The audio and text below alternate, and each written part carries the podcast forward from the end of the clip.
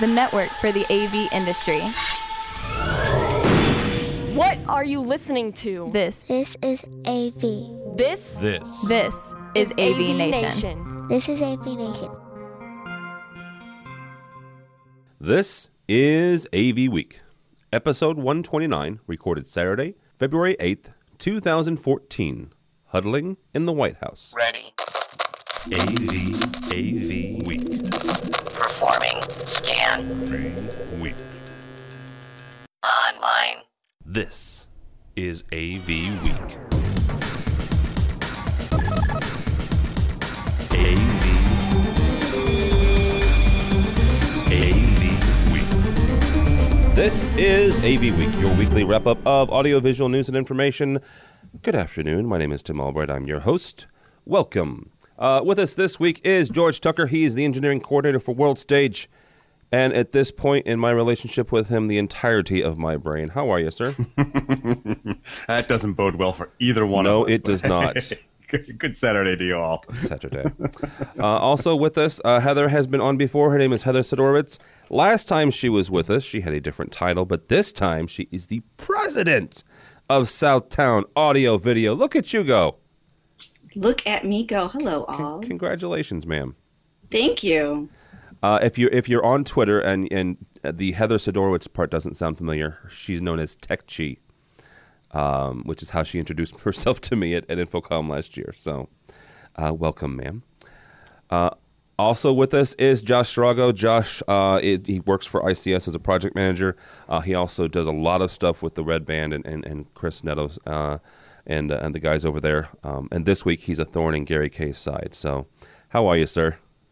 I'm doing great. Uh, it's been a very, very busy week. I think I had four articles circulating on four different sites. So, Dude. yeah, it's it's been nuts.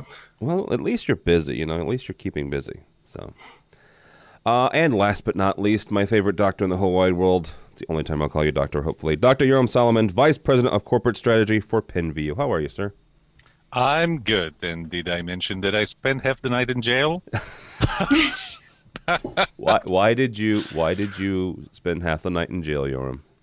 Okay, not that exciting, but uh, I went on a police ride along and uh, with uh, Plano's uh, finest, and we got into an incident, and uh, we apprehended. Well, I said in the car, but we apprehended uh, uh, suspects. We took them to jail, and then for three hours they did paperwork.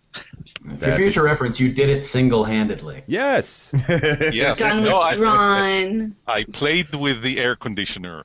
Ju- Just for the record, that's how Breaking Bad started. If you guys remember correctly, you know. Uh, That's right. you know, he- who That's was true. it? It was right along. Yeah, it was a ride along. Walter White was riding along, saw his former student jumping out of a meth lab, and said, "Hmm, I can do this." You know, not that you know. Anyhow, uh, this week we're going to talk about a whole lot of stuff. First of all, uh, the man that just spent the night in jail also hung out with the country's CIO, and we'll talk about that.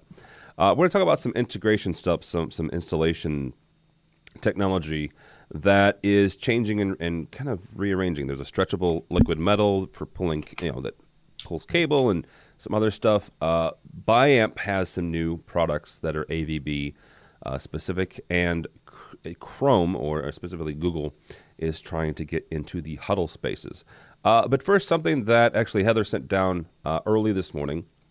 And we're going to talk about Sony's PC business. Is Vaio is dead? Um, sorry, guys. Uh, I have, I still have a, a Vaio that I program on, but this is kind of sad.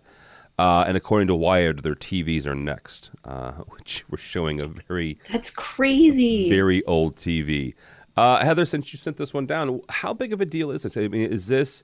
Do you think maybe this is Sony's uh, just cutting the, the dead the dead weight, or is this a, a significant shift? You know, I, well, I, I feel it's a shift. I feel like that that it's, it's an old boyfriend re-breaking up with me. um, you know, Sony. It's just that name that's been out there for so long, um, and we all know it. We it's a feel-good name. Mhm. We everyone is either owned or owns a Sony TV. Um, I remember learning that pointless trivia knowledge. Vaio was video audio integrated operations. For no good reason do I know that. Um, I, yeah, I the- didn't, so congratulations there. See, there you go, right? Pointless knowledge. Um, and the TV side, just uh, I have to say, it, it it hurts me a little bit. Should their TVs go away? Uh, Josh, when it comes to Sony, they have been around for an awful long time in the, in the broadcast field. But here's the thing: this is a company that has an awful lot of silos, and that I, have said this before on this broadcast and, and, written about it. They have so many arms, they have so many different different um, verticals that they could probably do to cut away some of them. Uh, and maybe focus on stuff like I don't know, movies and music and other technologies. So, is this a big deal? Not really. Uh, to be perfectly honest, I mean, I used to work for for a guy who used to work for Sony, and as he took over the company, uh, the manufacturer I was working for, it was a perpetual story of when I was at Sony, oh, this is how we did seriously. things. Seriously? oh, seriously. I and what's people. what made it better every time was that his division didn't exist anymore. so clearly, they were successful in what they were doing. So he was in the in the Walkman division. Oh, clearly, but you know, it's. I mean, they've been chopping away. Go back and look at some of their wireless microphone technology. They had amazing wireless microphones, and those are gone. You look at everything else that they're getting rid of, and you start to look at where they're investing a lot of their money, and a lot of it is in the PS4. I mean, they're going yeah, to gaming. war right now with yeah. Microsoft trying to take over the home.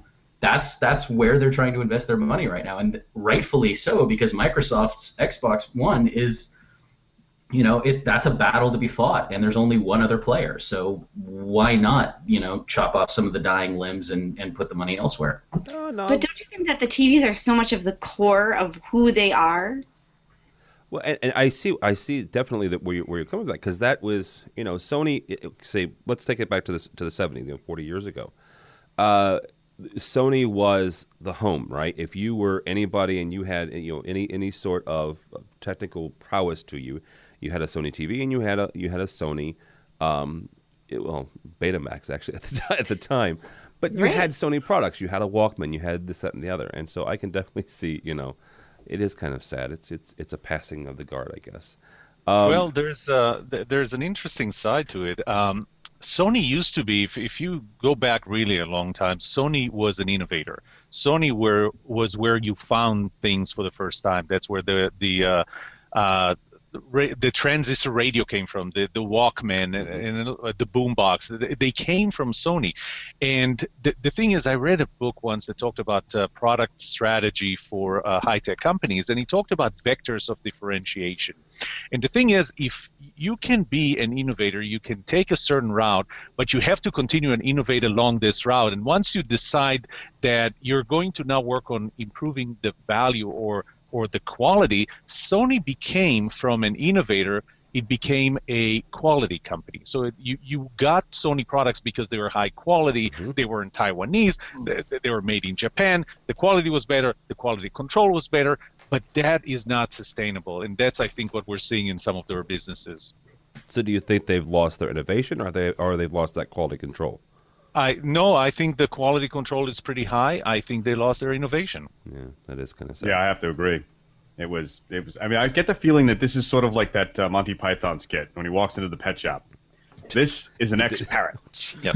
it, it, really has come to that degree with them, and we've talked endlessly, uh, almost ad nauseum, as it were, about how they just keep missing the mark from the way back to the DAT machine to not seeing what was coming with uh, the tape hey, and the CDs going away. Blu-ray. Oh, what? Oh. right on the right on the cusp of physical media going away. Yes. Oh, and let's let's may or may not want it. And let's look right at that. I mean, you talk about them addressing Blu-ray right as we move to 4K, which is the only kind of display they're still talking about making. Mm. It's true. It's true. Okay, so here's a stupid question. I don't know if it's a stupid question, and I, I understand the basics of, of, of Blu-ray and, and 1080p and, and the different formats there. Can Blu-ray not sustain or not reproduce 4K? Is that what we're saying? Is that is that maybe not possible? Not as a hard medium. Okay. Because that was it one doesn't thing. have an, there's not enough data on the disc to in order to put. It's 50 uh, gigs for crying out loud. Well, no, but aren't there? And there it's were still not enough. well, weren't there? There were some forms of it that had like the four layer, you know, the different yeah, levels yeah, that yeah. would go through. I thought that could do some of it, but you wouldn't get very much. I know they were chasing that at least two or three years ago. Um, but the truth is, it, regardless of whether it can do it or not, it's about streaming. And people aren't buying yes. physical yeah, media, absolutely. except for maybe vinyl, but that's sort of a nostalgia thing. I doubt you're going to have very many people doing a nostalgia buy for Blu-ray. Oh no no you you watch they're going to be doing a nostalgia buy for Laserdisc, and then Sony will be back. Buying right you on know, top, baby. Yeah, On I'm eBay. on it. eBay. Nice. They were gonna rule eBay. Actually, here's here's a stupid, uh, aside, a really short aside. Uh, about a month ago, I had to do, uh, I had to convert from HD DVD to uh, to Blu-ray, and I had to go on eBay, and it cost three hundred bucks to buy an old DVD player, an old uh, HD DVD player, because that was the format that it was made in. So yeah, Still three hundred bucks. still three hundred bucks. Well, they originally they were like six hundred bucks or a thousand. Supply and demand. Uh huh. All right, from our buddies over at CE Pro, Legrand is acquiring. I'm going to butcher this, so I'm just going to say it. Lastar, Laystar, uh, and C2G, uh, which for those of us uh, who used to buy from C2G, it also used to be called Cables to Go. Um, the the skinny on this, guys, is the fact that uh, Legrand is picking them up. The details were not, you know, uh, available, I guess, um, but they should completely integrate everything uh, in the next month or two. So basically, by InfoComm, uh, Legrand will have themselves a, a bright, shiny new uh, new partner. Uh, the first question, and Yoram, we'll start with you on this. Uh, was this a good move? I mean, was was this you know what changes? Was it a good move from Legrand? And then what changes should we expect in either Legrand or in in, in C2G as a result of this purchase?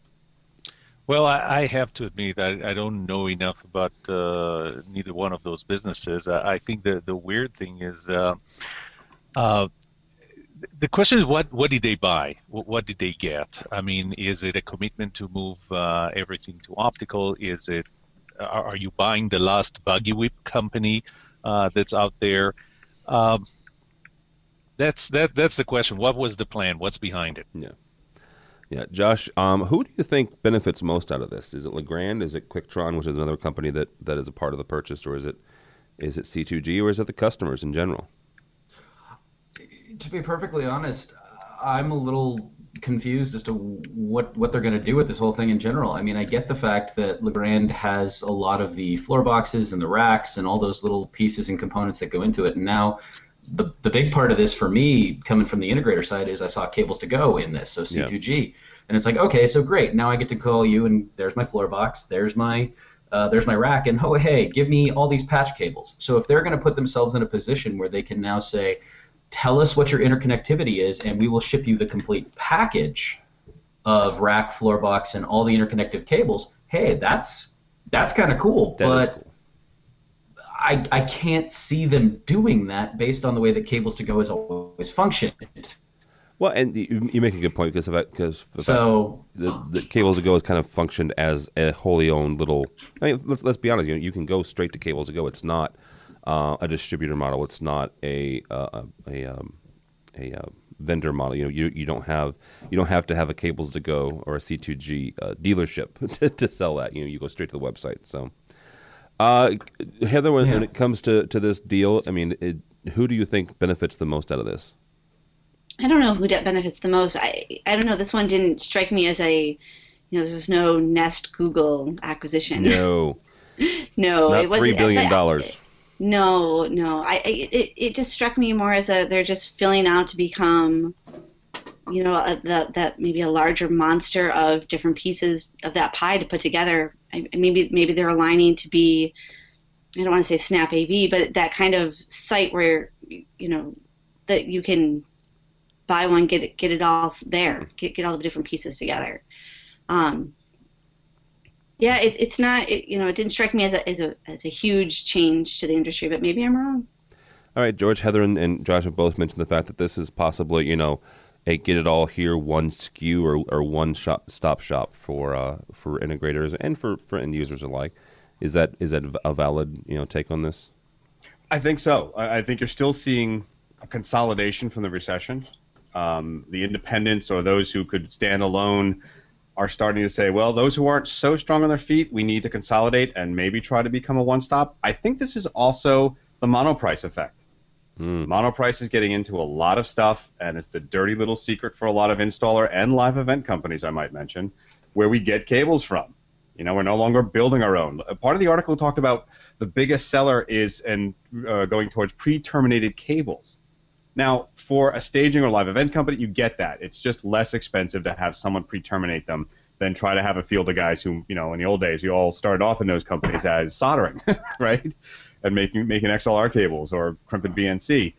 um, which I find fascinating and might actually be a dovetail into Heather's article in uh, about uh, being born born of a certain age and learning some skills. Generation Awesome. Generation Awesome, dude. Um, but I, I, really do think it's the monoprice effect that we need to get this. That we are so tight for our margins and so tight for time in a lot of things that we are looking towards either an integrator houses coming together to supply stuff or it's monoprice.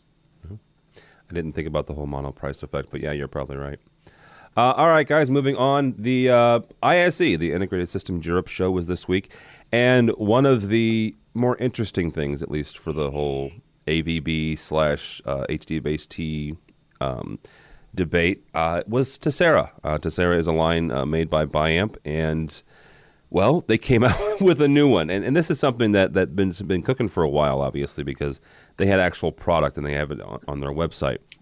It's called the Forte, Tesira Forte, and it is uh, it, as the the web as the article in Installation International says, uh, it is AVB for application specific settings. In the mind of the integrator, read Biamp Nexia, folks. Uh, and the reason I, I, I mention that is because the Nexia, for for Biamp's point of view, was one of their and still one of their more popular lines.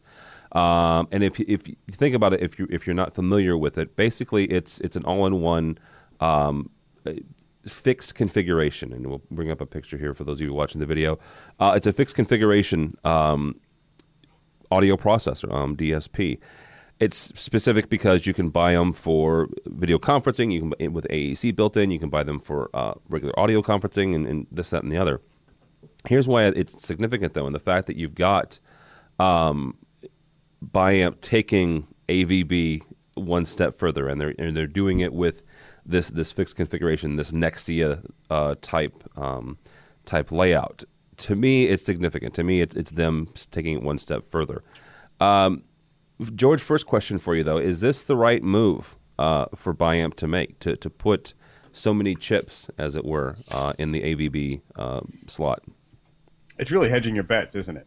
Um, look, they included Dante in it, so yeah. where does that leave AVB? Uh, you know, they're supposed to be at one point we had someone on one of our shows who was talking about how they were going to be merging and it would become one standard. I'm not so sure that's happening. And I think they're hedging their bets and saying, here's a machine that will consolidate them all. Now, I don't know if anyone else has had the opportunity to look at the box. I certainly haven't. My wonderment is what happens when you go from AVB to Dante or to any other protocol they say they're changing between. Is there loss? Are there certain considerations to have? I'd love to hear more about that. Um, but again, my, my, main point is that, uh, including Dante, this is a step towards trying to make a common protocol. But I think you're going to see Dante win. The the only thing I I've, I haven't I don't have experience doing Dante. I have experience doing CobraNet with it, uh, mm. and that's pretty seamless. It really is. You just now that's with the Tesira server, so that's that's the big mamma jamma. Obviously, with this fixed configuration, I don't have any experience because they just released it this week. So, uh, Heather, is this is this the right move for for Biamp to go down the AVB route uh, or to push more and in, in, in, down this this AVB? You know, I'm not super familiar with Biamp. Um, it's not a product that I've done a lot with. Um, so I'm going to refrain from this one. That's all right. I appreciate it. uh, Mr. Srago, you are my you're you're an, a, a, uh, one of the main audio guys on this. Kick it off here, brother. Uh, is is this the, the is this a good move for Biamp to to uh, to be putting you know this big of a bet on AVB? Here's the thing. While the AVB release is, is very important, it's the Dan 1 card that was more important. Okay because the Dan 1 card gave them a 64 by 64 Dante uh, matrix capability up through the server. What they've done is said, okay, we're going to give you AVB because we've already got AVB built into the Tesira, we've and now we're going to give you Dante capability on top of that. Whereas Dante is basically hedging its bets with everyone with the release of the news that, oh, hey, we're going to incorporate AES 67 standard. We've already got AVB, which has IEEE standards. So Dante is playing every market possible, saying, okay, where do you want to go? We're going to cover you. What Biamp's doing right here is perfect for what they wanted to do with the Tesira and perfect the perfect next step for what they want to do because they built that giant server, and now, as you said, they were really popular with the Nexia system, and now they can kill that damn thing finally. because now they've built it with fire. Well, now they've built well, a box that can replace it, and on top of that, it can be built into an already existing Tesira system by networking it via AVB, or you can start small and then incorporate into a larger system via AVB. So they've given themselves the ability to go in either direction of growth via AVB, but also given themselves the ability to go Dante very quickly with the change of a card. So they've really given themselves some flexibility to grow and move here while still providing the ability of growth to eliminate a product that should have died five years ago. Well, it's interesting you said that because I was i am starting a project with it. It's a nightclub which I've never done before, so this will be interesting. Um, and and there's a lot of different zones and stuff, this, that, and the other, and, and we're looking at, at different products, and, and, and I happen to like Biamp a lot. I've got a lot, of, a lot of experience with it, and I made the comment. I said, well, you know, it's it's it dollars for dollars and, and, and, processing and this, that, and the other. It's actually cheaper to do a Tesira than it is to do an AudiaFLEX. Which, if you're not familiar, those are both big multi-rack unit uh, devices. But the Tesira simply has twice as much power, twice as much processing power out of the box um, that, that the Flex does. And actually, one of the questions I was going to ask that Josh you brought up, you think then that this is going to kill the Nexia line? Will it also kill the, the audio the Audia line for for Biamp? No, this won't kill the Audia line because they're still going to need that medium sized product. And okay. the Audia line still has the capability. So what you're going to get is all those small meeting rooms, all the huddle rooms, because this is only going to give you, what is it, a 12 by 8 matrix, I believe. Yeah. And, you know, when you start to get into a system that small, you need capability of growth. And that's where the AudiaFLEX is going to come into play for them. And so they're going to have the ability to go really small room to a server for the super large installations to the really small installations uh, with the Tesira server capabilities, or you can go to the isolated systems, which is where the AudiaFLEX, because don't forget, in addition to the AudiaFLEX, they still have the AudiaSOLOs. Yeah, that's true. So with the AudiaSOLOs, you still have the fixed configuration of isolated units. So I, you might start to see the AudiaSOLOs lose popularity depending on where they price these things, but typically speaking, that Nexia, the Nexia system has been, it's outdated at this point. If I see it in a scope, I throw that thing out faster than I can, you can, you can spit. Like I get that thing the hell out of there. I don't want anything to do with it anymore because there's nowhere to go with it. You can't expand on it. It's going to go live in a rack for two years and die. Hence, hence, hence the term fixed configuration. So, all right, Yoram, we'll we'll let you chat on this for a second. Uh, when it yes. comes to this technology, AVB and Dante and all these different audio protocols, um, is this? Do you think maybe looking at it from a, a fifty thousand foot view, uh, is this the right move for for for Biamp to go down as a company uh, to put so much uh, stock into AVB, or, or, like George said, you know, they're they're hedging their bets with with putting Dante in there. Well, uh, like Heather, I don't know enough about this, but unlike Heather, it doesn't stop me from talking about it. I like the cut of your cloth, man. Yes, I love the cut of your cloth. but uh, I think you know, especially I'll, I'll, touch on one aspect of it, and this is the multi-protocol. Uh, and it was kind of funny because earlier this week I did meet with the uh, Plano police chief to talk about uh, systems that they have for surveillance. So I, I know it's it's different, but one of the biggest complaints that he had is that you have a lot of source, and, then this applies to the AVB market as mm-hmm. well. You have a lot of different sources from a lot of different protocols, and what you're trying to do is assure interoperability, interoperability, transparency, ubiquity of uh, of the, the content, and so when you're trying to hedge your bet on a protocol, uh, whether it's Dante or, or any other. Um, I think it makes a lot of sense to use whatever processing power you have to assure interoperability so you can accept any type of protocol and send it to any other protocol network. Yeah, and that, that makes sense. That it does make sense. That was one of the impressive things about about this the Tesira server. Right. Now, I don't know. Again, haven't touched this box yet. Uh, I'll try to get my hands on it in the next couple months, depending on when they start shipping it. Um, but the the server, the the interoperability was really, really, really impressive. So. Uh, all right, you are listening to AV Week. That gentleman right there is George Tucker. He's from World Stage. Heather Sidorowicz, the brand spanking new president of Southtown Audio Video. Look at you go. Uh, Josh Srago, project manager for ICS, and the proverbial thorn in Gary Kayye's side this week. At least you replaced me.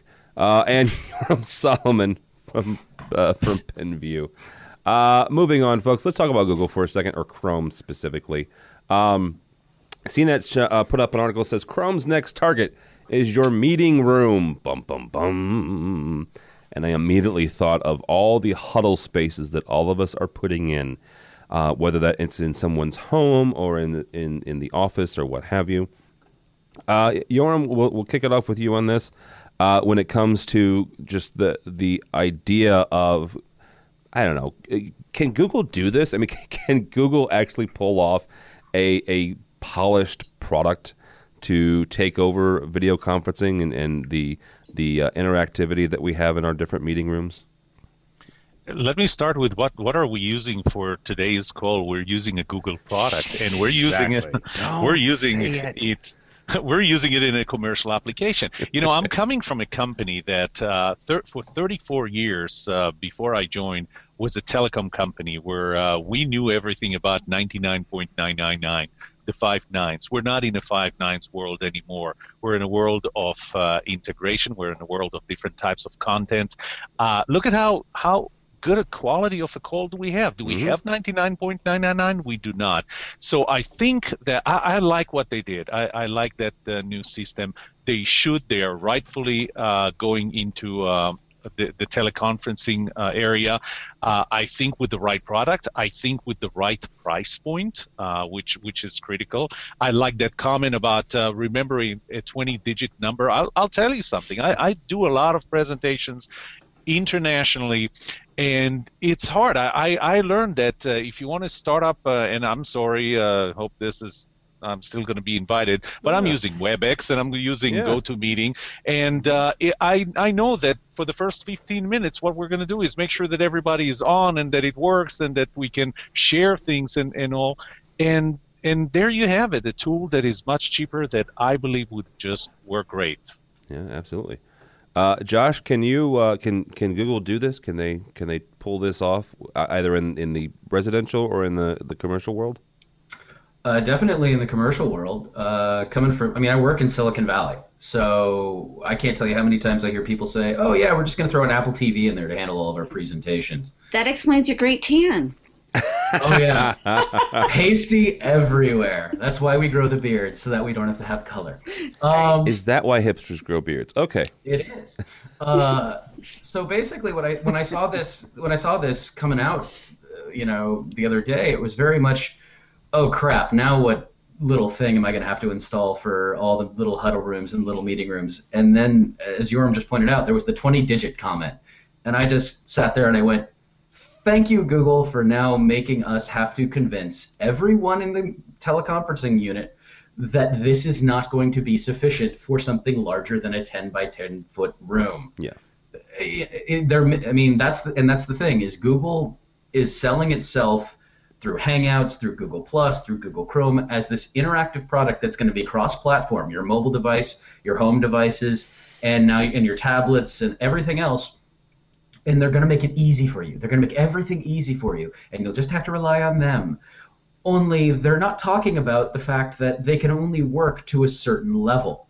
So, because people are so familiar with the brand, they're going to go, "Oh, well, I can use that in my home." I mean, it's the it, I compare it to the Bose effect of. Mm-hmm. I have this in my home. That means I can use it in my house of worship. That means I can use it in my commercial space. That means I can use it in my Starbucks, wherever you want to but it's that Bose effect of we've made it so easy for you that suddenly now you can use it everywhere, only you can't. So they're going to be successful with it, and it's going to piss off a lot of integrators in the process. Tell me how you really feel, brother. I'm going to make a lot of money trying to fix these systems. there That's you go. That's what's going to happen. Uh, Heather, actually, I want to take it to you to the to the home. Is this something where Google can make inroads in the business place in the in the business market and transfer that to the home market for for you know I don't know. I, I telecommute uh, two or three days out of the week, so that would be nice to be able to have face to face meetings with folks from my house. But I don't know if, if they can if they can pull that one off. Can they? Do you think they can they can pull it off and, and get people to do you know video conferencing from the house with the Chrome? You know, we, we talked about earlier about how, you know, with Sony and how they were, had so many different silos and, and Google, you just have to, you know, I would love to be there to, to wonder what, what, where are, which silo are they focusing on today? Yeah. Um, obviously, we just had that huge purchase with Nest that says that Google is committed, at least it says to me, that Google is committed to the home and and the Internet of Things and where we're going in that direction. Um, my favorite line of that article was the company needed to solve its own teleconferencing problems. And, and that's it is that we keep running into these glitches. Technology is just not a perfect science. Um, otherwise, we probably wouldn't all have jobs. But um, I, I want it to work. Um, I think that Google has definitely potential. I've never done a Google Hangout before like we are today and it was incredibly simple. And there was a new feature that you two didn't even you know you discovered today. Hey this feature now exists. And yeah. it's just there. So the ability to do that already on an infrastructure that already exists says that they have the ability to do it. Um, to take over? Probably not. To find a niche in the market? I think so. Yeah. And that, that's probably the better question is whether or not you know they can they can get you know some sort of market share Heather mentioned something. We started doing video, uh, the video version of, of AV Week back in October, I believe. Uh, George, correct me if I'm wrong on that. I believe, yeah, just about. Um, and uh, Heather's right. We, she mentioned the fact that we we discovered a new a new a new tool today. It's it's a tool uh, called Uber Conference. You can bring people's audio in only uh, by giving them a phone number, and they can join your Hangout like that. I, I, will say this about about at least about the Hangouts specifically. That's obviously what we have experience doing. Almost every week or every other week, there is some new feature. Uh, six months ago, when we started this, we didn't have uh, the thing called Control Room, and now on Google Hangouts, you have something called Control Room. I could literally change the volume of every single person on this call, including my own. You know, six months ago we didn't have that. It was all or nothing, right? You, I could mute all of you, or I could mute you, or unmute all of you. Now I could change the volume of, of everybody, right? Uh, same thing with with the, the video. You, I can you know select different videos and stuff like that. So almost every every couple weeks they're doing something, and this costs nothing, right? So that's right. that's maybe that's the danger of it is the and fact, they did it in a really good interface as well. Yes. So yeah. it was easy to use. It wasn't you didn't have to be techie or nerdy or you know to use it. But you want you you know I had a moment of panic like oh my do, will I be able to click the right button? But it was so it was easy and that's that's the advantage that they have on this conference side is to, to, to get the right interface um, and to make it that simple. Yeah. Well, and the one thing that I haven't heard anybody mention yet, which is the fact that Google's giving itself a recurring uh, revenue with this this uh, Chrome box for meetings by charging a service fee. There's an mm-hmm. annual service fee to use this thing, and that's unique for them too. Is the fact that they're, you know, let's be honest, they don't, with the exception of ads, they don't really know how to make money. that's just, I'm serious. They they just simply don't. What are you talking about? They can sell Motorola for two point something billion dollars. Yeah, and yeah, yeah they bought about, it for like eight. Yeah. so that's you know it's like uh, it's like Gomez uh, from Addams Family, you know, buy high and sell low. Uh, George, um, it, can can Google do this? I mean, let's let's be honest here. I, and, and I don't again love Google. That's what we're using now. Um, it is very user friendly. Um, you think they can they can pull this off? I think they can. Uh, Josh pointed out something that I think is the crux of it. If they're going to get into this market, the larger conference rooms, the larger user base will be a problem. But if we can, if we keep with and consistently use the huddle space as the model, and that lasts for a good three to five years, that may be enough to cut off the the revenue towards the bigger guys that we're trying to still fight find a spot. Therein has your little struggle. If that concept works from home in the huddle rooms, that kind of thing, then there's some serious issue there, and Google can probably take over a larger market share than anyone would have anticipated. Uh, other than that, I, I, think it's a great tool, and if they get better video, cool. Like you said, every day we look at this thing, we go, hey, look, new tool. Yeah, hey. This is great. Um, we don't have to invest a lot of money in TriCasters and things like that, although that would be nice. Um, but to do this, it's it's dead simple. And what does it take? Well, a little Google privacy issue, but other than that, it's pretty good. Little, little small privacy issue. So, uh, all right. Well, live out loud, baby, or not at all. well, you know, the NSA is watching. Uh, my seat Hi. at the, the, table with America's CIO. Uh, it wasn't my seat though, because my name's not Yoram Solomon. Uh, Yoram, actually, Yoram sent me a, a, neat little message. Said, "Hey, by the way, next time I'm on, remind me to tell you about uh, about my meeting at the White House." So I was like, "Dude, cool." So here's what we're going to do. First of all, uh, we're going to ask you about it, Yoram, uh, and then uh, the three of us, uh, four of us, are going to, you know, um, pick your brain. First of all, you know, how did you get how did you get invited to the White House in the in the first place? How does that happen? Well, I'm going to guess that they went down very much down a long, long, long list before they got to my name. So I'm not sure what happened to all the people above me. But uh, it, it, was amazing. it was an email which, you know, kind of talks about the White House's approach to technology. You know, the president, the first president to tweet, and um, but but I, I, get an email and it says that you're invited to the White House uh, for a, a meeting of the Economic Council, and uh, somebody is going to call you to ask for your social security number. And I said, yes, right. That's, uh, I, if you're I the see, government, you have it. yes, I see where you're going with that. And I thought, you know, I got to hand it to them. This is the best, uh, the best ever hoax. Uh, but I started checking, and, and the more I checked, the more this thing kind of looked real. And at some point, I said, you know, I'm going to call the White House and ask them. So I called the White House, and they passed me over to uh, Sam Brown, who's the director of the White House Business Council, who um, uh, wasn't there. He was late, uh, so I left him a voicemail. And uh, the next day, uh, I'm sitting in a conference, and the phone rings, and I look at the number, and I see that the uh, leader of that conference already looks at me bad because I'm not supposed to take calls. And I'm looking at this number, and I'm thinking, this is the White House number that I called yesterday.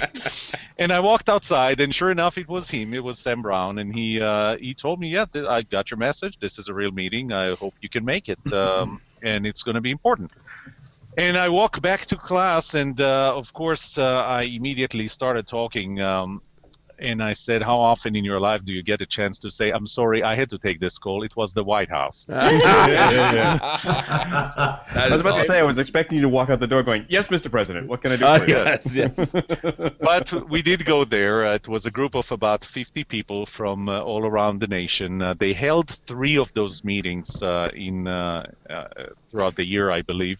It, it, was a great event. there were 10 people who sit with the president on a regular basis, advise to him on different topics uh, from immigration. It was a, a, lot about business and, and economy.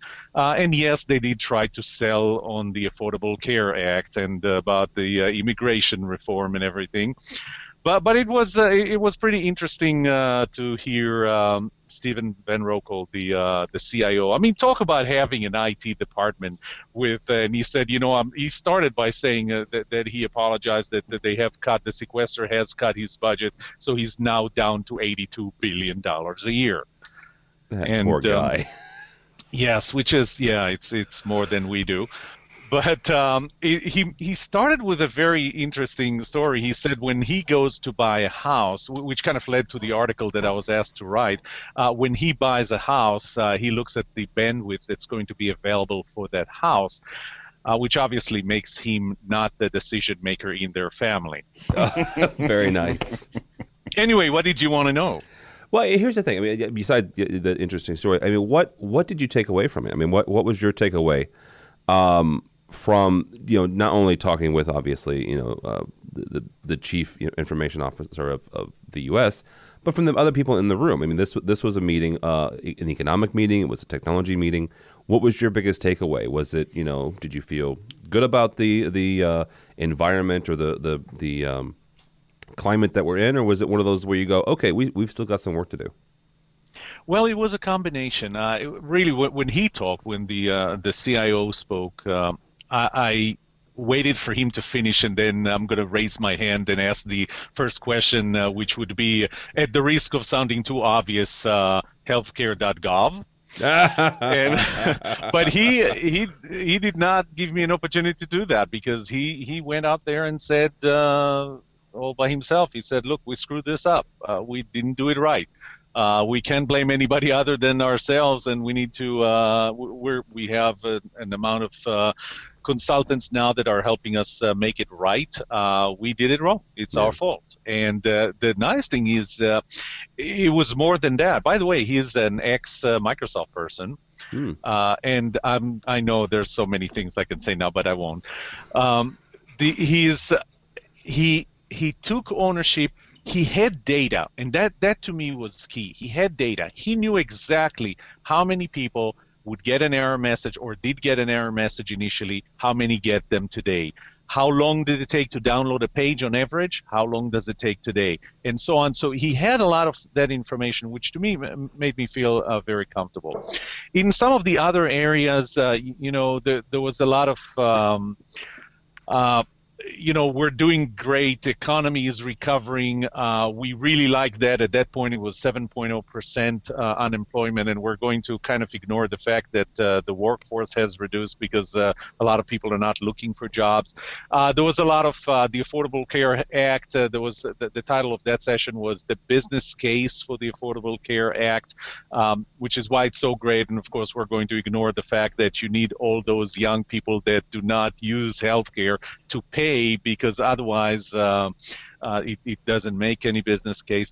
Uh, th- there was the part about um, I, I, brought up uh, one of the, the topics that I was uh, interested in is the um, and it might interest you the Jobs Act uh, that is supposedly aimed at creating better access to capital for startup companies and, mm-hmm. and we deal a lot with with startup companies but but I'm I'm not happy with the SEC implementation with Rules 506 the um, uh, what what they're proposing to create for crowdfunding, not not crowdfunding like Kickstarter where you get something in return, but actually getting equity in return. So they're legislating this.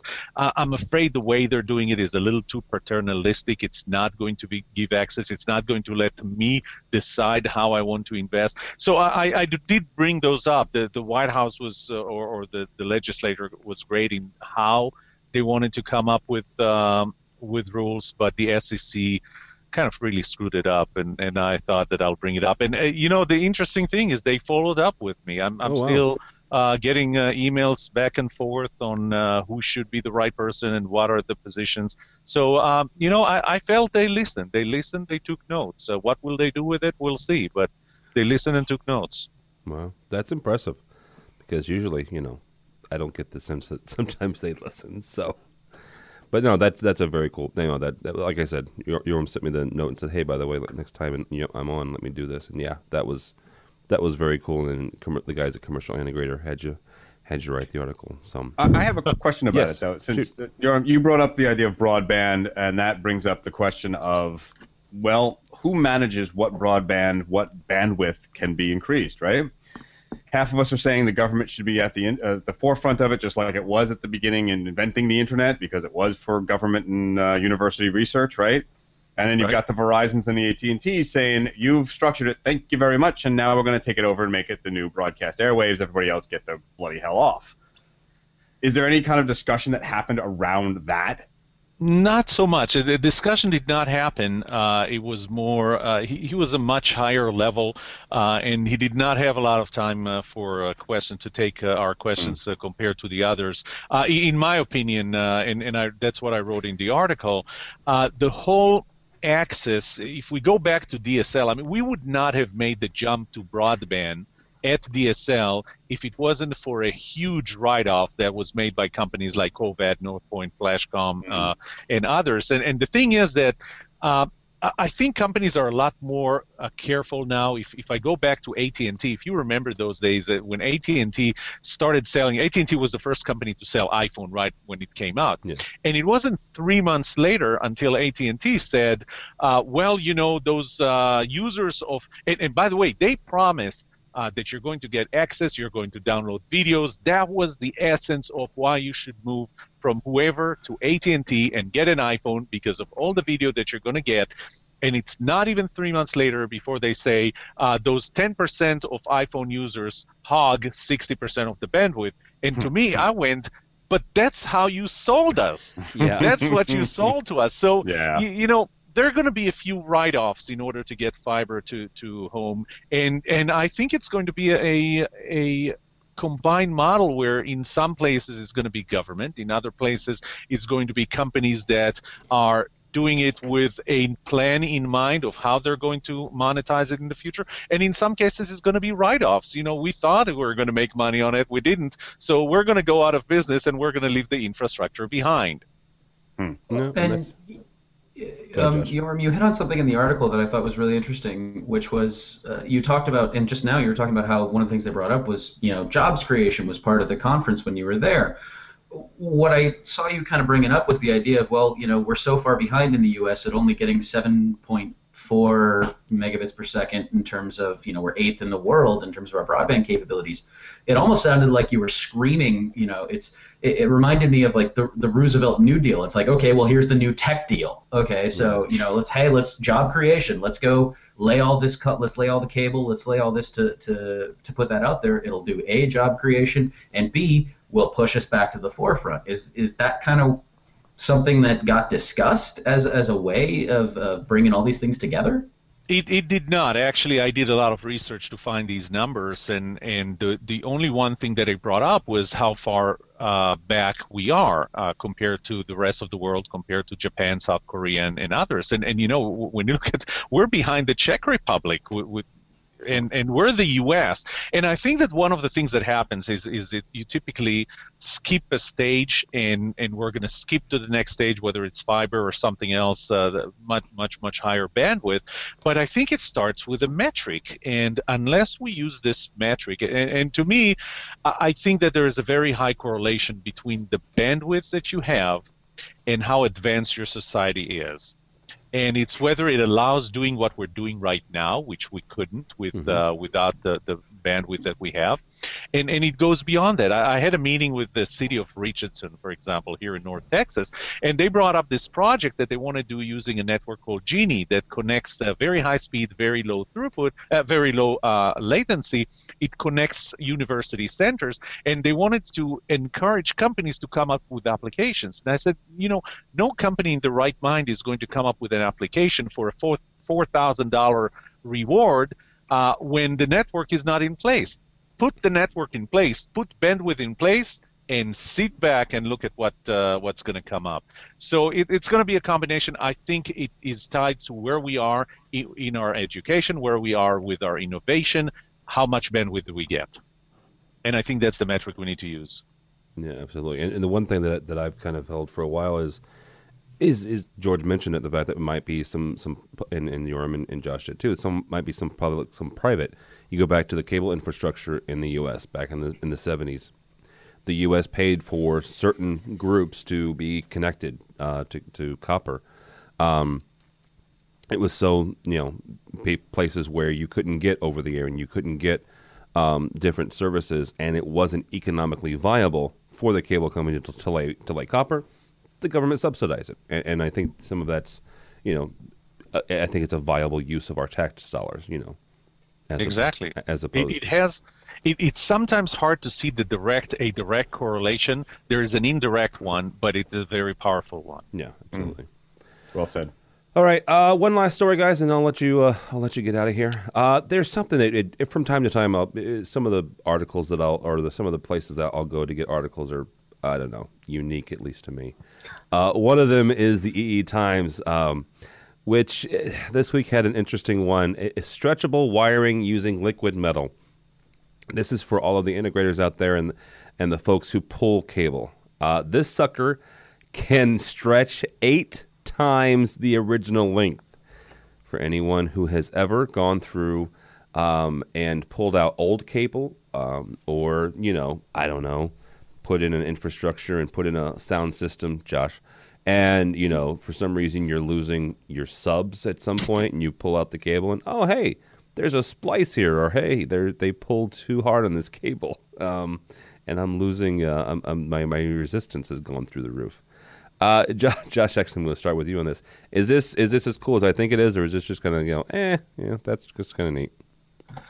I think it's really a very cool fact because of you know you think about the fact uh, what's the primary cable that we're pulling at this point in time? It's category cable. Mm-hmm. everything is i mean you look at hd base t you look at avb you look at uh, dante you look at cobranet you look at uh, all uh, i mean dm cable. Everything is going over category cable which means we're dealing with some of the most fragile conductors out there in terms of just easily broken easily broken because if you're especially if you're going solid core cat yep. uh, cable. Now you're looking at stuff that just breaks almost instantaneously. So now if we're able to have a little flex to it, it's like, okay, well, I just pulled this 50, you know, maybe it might doesn't have to be long lengths, but I just pulled this 50 foot cable and it's not working. Okay, well, let me test it. Oh, great, one of the leads is dead. So now I got to pull that back out and pull in a new one, and it just it's more time consuming in the field. So yeah, it's it's great. I, I want to know how much more it's going to cost us per foot of copper, but before I see anything else, but you know. It, it theoretically could provide us with a, a, a much faster installation, a much easier installation if it's widely adopted and cheap. Oh, cost, whatever. You've got. I'm still waiting. I wish it just. Go I ahead. wish when it was broken it just didn't work, but instead it will work kind of a little bit. It will work just long enough till that you know right before the warranty comes out, so it's hard to troubleshoot. Mm-hmm. I, I have two jobs right now that, that that's exactly what we have to do is pull pull new cable. I, I mean, this is definitely an issue out there. Um, pulling new cable, trying to, to troubleshoot that that is that cable and all, all that jazz. Um, so yeah, it, you know, but this is obviously in a very early stage. This isn't anything that's even being used, right? This isn't no. being used yet as no. a cat cable or data cable. This is just technology that could be used that way. Could be. It's, it's first it'll be shiny. Yeah. yeah. it'll be used as a children's toy first. Well, let's hope. You know, exactly. Give it to my kids to chew on. So, uh, George, go ahead.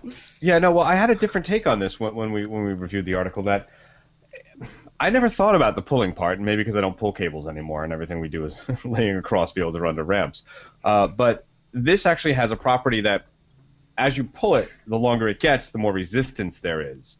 So that's something to keep in mind that it may not be really what they were shooting for. They're shooting for component level or mm. small product level in which you, when you manage that resistance, it could actually have an effect, probably a desired effect, we hope, yeah. on what the machine or the electronics are doing.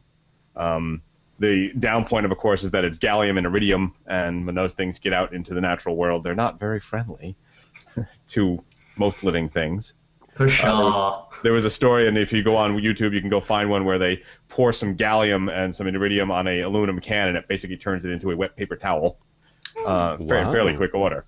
Uh, you know, especially in installations, we did a show, a special on AV Nation about um, crossing category 5 cables with PVC piping and yes. how it deteriorates both, and that's really not a good thing because most PVC piping would be water piping. That's not good for an installation at all. Uh, just imagine with what havoc this could wreak. Um, but so, it's really interesting if you combine it with things like graphene, that new material that we that they're coming out with, that has the electronic capability, and what we could possibly come up with with those kind of materials combined. I'm really intrigued to see where they go with it. Well, and actually, George, you just hit on something really interesting coming from the live sound perspective of if the resistance is going to change. Okay, great. Well, that can dictate the distance that you can place your amplifiers from your speakers if you're doing passive resistance. So, okay, well, I know my cable has to provide this resistance, so I'm going to stretch it out to exactly this distance and then yeah. clamp it down. Yep. So you you're not going to get the varied resistance that you could potentially get as a cable, you know, as as things change. Yeah, it'd know, be interesting to see if there's a difference between using it in the macro and the micro scale, and whether or not they, they can do both. I, it'd be really intriguing to see. By the way, I, I think uh, first of all, George, uh, thank you for now. I have a new way of uh, creating a wet paper towel. I, I wouldn't and, want to use it, mind you. It's sort of no, like no, the. Sochi, you know, yes. bad for face water. But yes, by the way, it's a lot better than uh, putting plutonium in the water. Well, yes. um, and, and one thing that, that we're all kind of missing is those flexible wires. I mean, you can pull them like rubber. I mean, what happens with the connector and one end gives up and shoots oh. in your oh. face from 50 feet? Of, uh, think about that. Mm-hmm. Uh, but but uh, to be more serious, uh, uh, th- this is basic research, and uh, th- there are going to be plenty of applications. And, and I think we need to sometimes thank people who do basic research, whether they're universities, mm-hmm. consortia with uh, billions of dollars spent into them without knowing exactly how you're mm-hmm. going to make money off of it. But once they do, all of a sudden the applications come out. I, I can think of uh, a myriad of applications, uh, whether initially military, uh, later, uh, we're talking about the AV industry, but but uh, a whole lot of uh, you know, if you think of laptops and, and other things where, where today you're struggling with the wires that go through the the hinge, uh, there are plenty of applications. I don't think we're going to suffer from applications. The cost is going to come down as we go through experience curve, as we learn how to manufacture those in, in a better way. Um, but but we have to every now and then stop and, and give thanks to those who do basic research and do come up with things that enable applications that couldn't be done before. Hallelujah, brother! Yeah. I gotta tell you, hallelujah, because next time I hear somebody complain that they gave you know a million dollars for bovine pheromone research or something similar, they have no idea that the possibilities down the road could turn into something completely different, but so universally beneficial. Even And if so- you don't know what it is right, Right. now. Yeah, Right. Absolutely.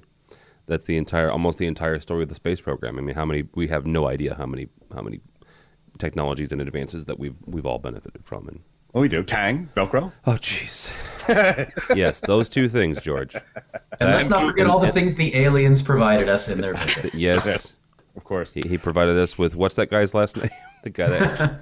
oh, never mind. It's, No, I you know. Suddenly, I just want to hear that guy in uh, what is it, Ancient Aliens, with the hair that stands up like this. I want to hear him say about that. aliens. Regardless of what it is, the the uh, the uh, uh, explanation is aliens. So. Uh, all right. Before we go any further, thank you all so much. Uh, with us is the guy that spent the night in jail, uh, but my favorite uh, doctor, Dr. Yoram Solomon, Vice President of Corporate Strategy at Penveu. Thank you, sir. Thank you very much. It was a pleasure. How can people get a hold of you or Penveu or whatever if they, if they want to get a hold of you? Tweet me at Yoram. That's it. Y O R A M. At Yoram. All right. Uh, also with us, Josh Srago. Josh is the project manager for ICS, also a prolific writer. Uh, I think you said at one point you had four articles at di- different, very uh, different publications this week. So Yeah. thank you. it's sir. been busy. Uh, so, yeah, thank you very much for having me. Uh, how can people get a hold of you or find you? Uh, Twitter at JSRAGO. You can find me on my website at Sound Reason. You can find me on the Red Band website. Uh, right now, you can find me offering a critique of the Crystal Ball at Rave. Uh, and actually, brand new this week, this is my big announcement, is I'm officially part of the InfoComm All Voices blog now. Oh, very good. Congratulations. Congrats. Congratulations. Thank you. Cool. All right. Uh, and also uh, with us is Heather Sidorowicz. Heather is the new presidente of Southtown Audio Video. Congratulations again, ma'am. Thank you very much, sir. And how can people find you? I am on Twitter. I am tech underscore chi, C H I. Tech chi is in balance with technology. Um, you can find me on residential systems. I post, I blog weekly for them. And uh, company website is www.southtownav.com. Very good. Uh, last but not least, George Tucker, engineering coordinator for World Stage, and uh, and my right hand man. Thank you, sir. Thank you. Where can people Uh, find if you? you're looking for me, yeah. If it's on social media, Tucker Twos. I'm probably there. I may not respond to all of them, but I'm there. Uh, I also write for some of the You're EH that pubs. popular. That's impressive. He is that popular. I'll respond. I'm I'll obsessive compulsive about getting onto social media sites, and then I let half of them die. But hey, um, Just, just can't be bothered anymore. well, you know, if they're not generating. Look, I just got a friend request from Path. I was like, Path? Path. I thought Path. I I was- think Johnny Moda's the only guy I know that still uses that. yeah, Johnny Moda and, and Leo Laporte. That's it. That's about it. Yes. Uh, but you can also find my writings on some of the EH Pub uh, uh, periodicals. That's uh, Commercial Integrator and Corporate Tech Decisions, Yeah, very cool. as well as here. As well as here. Yeah, absolutely. Uh, don't follow me uh, if you, if it's it's TD all right, but go by the website if you would please. avnation.tv, avnation.tv. George and uh, and my buddy Matt Scott have done an awful lot of really good work on the website. Uh, it's still uh, being tweaked, but but very very impressed with what they've done. You'll find this program, as well as a host of others. Uh, we've did a, a recent uh, Live Life, which is George's live staging an event. Uh, EdTech, which is our education show, where they're getting ready to do a new uh, AV Social, which is social media and marketing, and a host of others. AVNation.tv, AVNation.tv. Thanks so much for listening. Thanks so much for watching. This has been AV Week.